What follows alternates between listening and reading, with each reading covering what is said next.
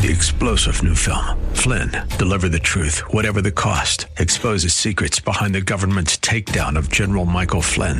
Flynn knew what the intel world had been up to. He ordered the first audit of the use of contractors. This set off alarm bells. He told the truth. He was the most dangerous person for Donald Trump to hire. They had to get rid of Flynn.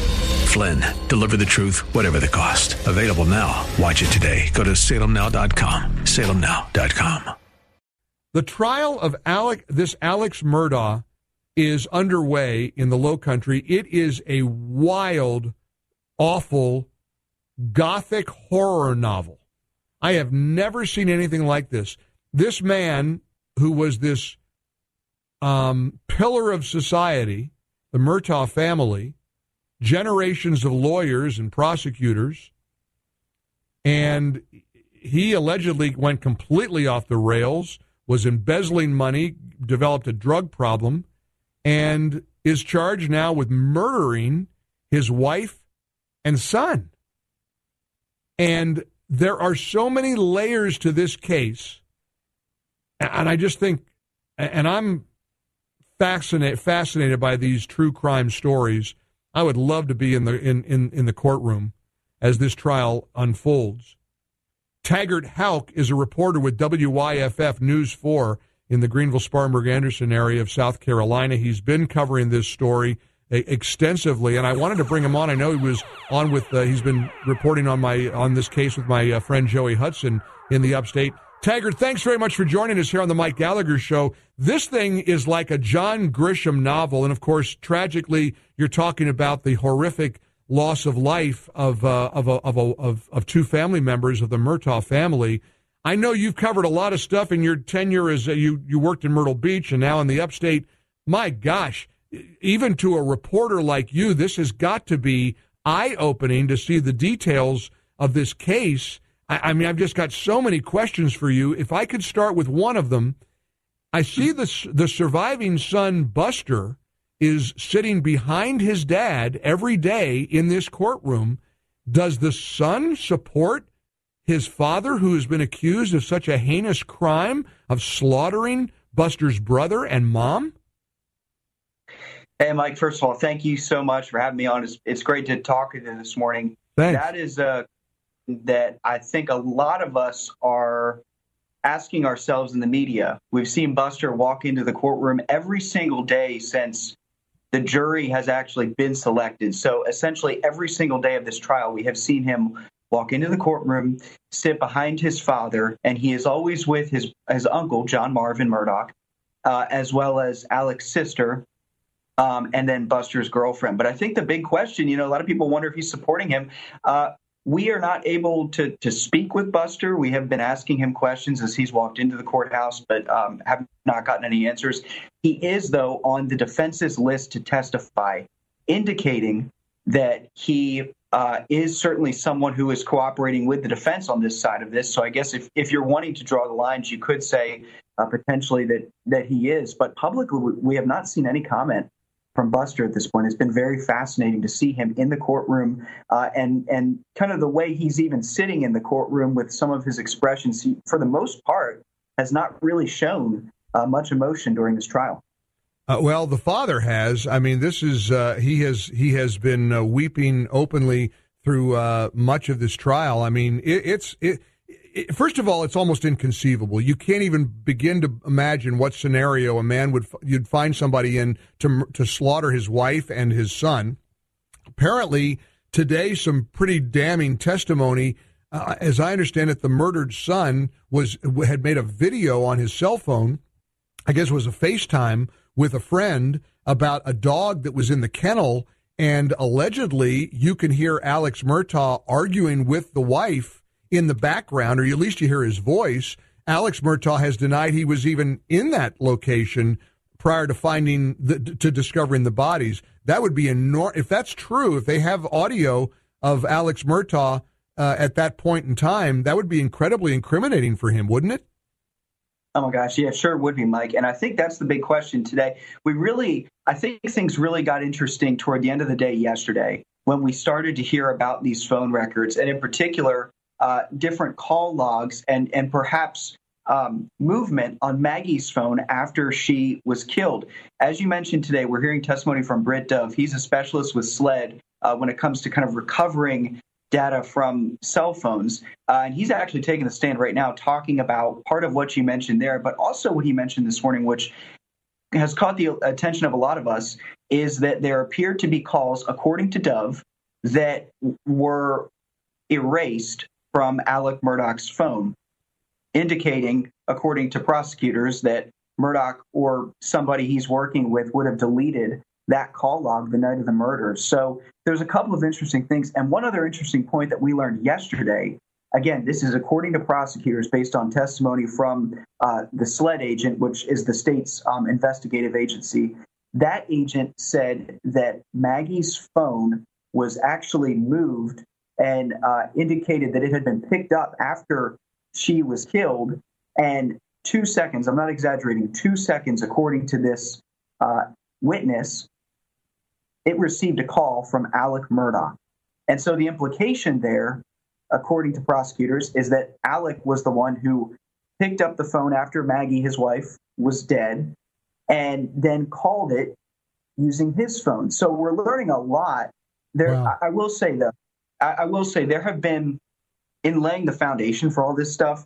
It's been very dry. Um, there have been several witnesses that have just kind of, like I said, laid the foundation for uh, the findings from the cell phone data, and you do wonder if the jury at certain points during this trial does get bored, because all it takes at the end of the day is for one juror to believe that Alec Murdaugh is not guilty for him to be found not guilty of this. But well, Taggart, but let me but let me ask you: Does he have support from the community, or has the community essentially turned on him? Because I I was intrigued the few times I've mentioned it on the show. It seems like there are people calling from South Carolina who have a degree of support for the guy as if he didn't do it. Yeah, I think it's. I mean, Colleton County is a very small county. Uh, Hampton County as well, where you know the two counties where the Murdaughs uh, really have a name for themselves. There are a lot of people within the law enforcement community that are very close with the Murdaugh family. Uh, we have even seen. I mean, they they certainly have a rapport, even as they walk into the courtroom with uh, some of the uh, deputies in Colleton County.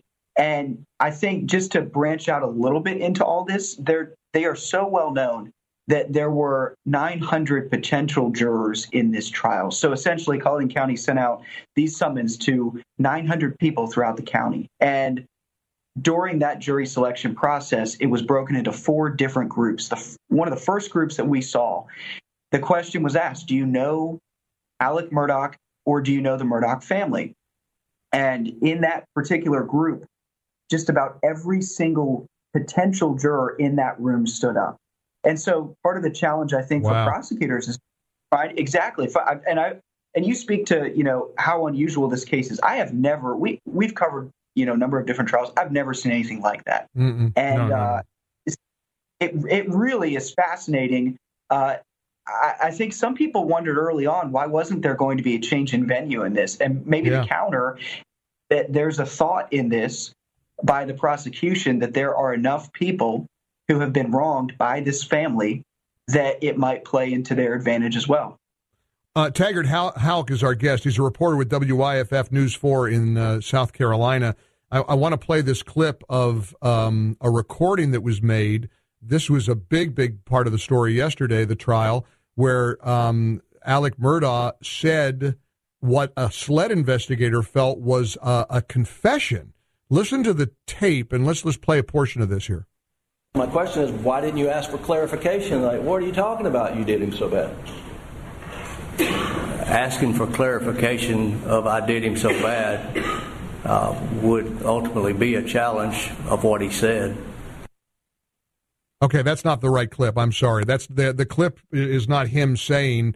The, the, there's a there's audio of him saying I. They thought he said I did him so bad, uh, but but when they slowed it down, I, I, Taggart, I don't know about you, but it sounded like he said they did him so bad, which is a huge difference. Yeah, Mike, I, am glad you brought that up because that was, uh, in my opinion, that was one of the biggest things that came out yesterday. And actually, part of it came out the day before that with that clip, but we heard from the defense yesterday. Um, it's hard to tell. We we've had debates even within our newsroom about what exactly uh, what exactly that was. Well, what are But they saying in the W? What are the people in the WYFF newsroom saying? I mean, what are people hearing? What, what, I know it's anecdotal, but do people hear I did him wrong or they did him wrong? Well, I mean, I you know, just just speaking, I there there's a lot of people who hear both, you know, Yeah, and and yeah. that's not. A, I think even on social, you know, if you look online, social media, a lot of people have been weighing in on this too. Um, it it is very difficult for me to say what exactly that was, but as you mentioned, the SLED agent who was present for that interview testified that he believed Alex said, "I did him so bad." The defense, though, slowed down that video at one third of its speed, and they claim that it says they did him so bad. But here's Hmm. the question: because even and, and you might be getting this too, Mike, but even if even if it was they or I. Uh, part of the point the defense made was if that was something that was interesting, because Murdaugh clearly was a person of interest at that time, why didn't SLED or other investigative agencies press Alec on what what he meant by that?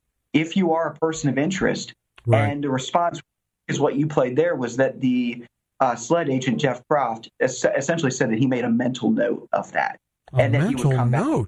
I mean, you wouldn't say, "Wait a minute, wait a minute, you just confessed." I mean, and he didn't even write it down. He made a mental note. Uh, Taggart, uh, this is going to have all kinds of twists and turns. What's the timeline? Any expectation of, as to when this might be presented before the jury?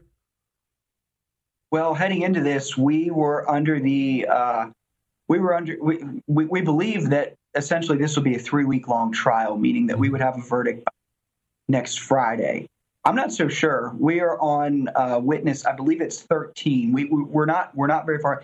There are initially we learned that there would be potentially 250 people to testify in this. And if we are only on within the first 15 witnesses, it really does make you wonder. Now, granted, that being said, a lot of the witnesses that we have heard so far have been lengthy testimony. They've been uh, the law enforcement responders, they're agents with SLED, they're laying the foundation for the prosecution. But we have yet Right. to hear from defendants, which, by the way, include family members of the Murdaugh family, including Buster, Alex's son, Right. uh, as well as his brothers, Randy and John Marvin.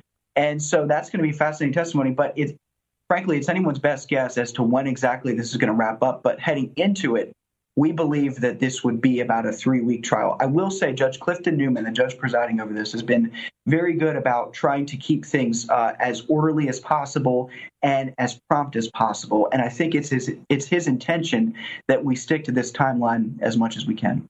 Well, it's a it's a wild case, and uh, Taggart Houck, I appreciate you taking time out of your busy schedule to uh, to give us an update. I hope you can check back with us again. Appreciate it very much. Thanks, Taggart. Like I'd love to. Thank you. I appreciate you. Take care. Three star general Michael J. Flynn, head of the Pentagon Intelligence Agency, knew all the government's dirty secrets. He was one of the most respected generals in the military. Flynn knew what the intel world had been up to. He understood its funding. He ordered the first audit of the use of contractors. This set off alarm bells. The explosive new documentary, Flynn, Deliver the Truth, Whatever the Cost, uncovers the facts behind this scandal. Flynn told the truth. He was the most dangerous person for Donald Trump to hire. I find out the worst enemy that I'm going to face in my life is right here in America. They took my assessment and they wanted me to change it. And I was like, I'm not changing it. They had to get rid of Flynn. With in depth interviews, archival footage, and never before seen personal records of the man behind the headlines. I just felt like I was drowning. Flynn, Deliver the Truth, Whatever the Cost. Available now. Watch it today. Go to salemnow.com. Salemnow.com.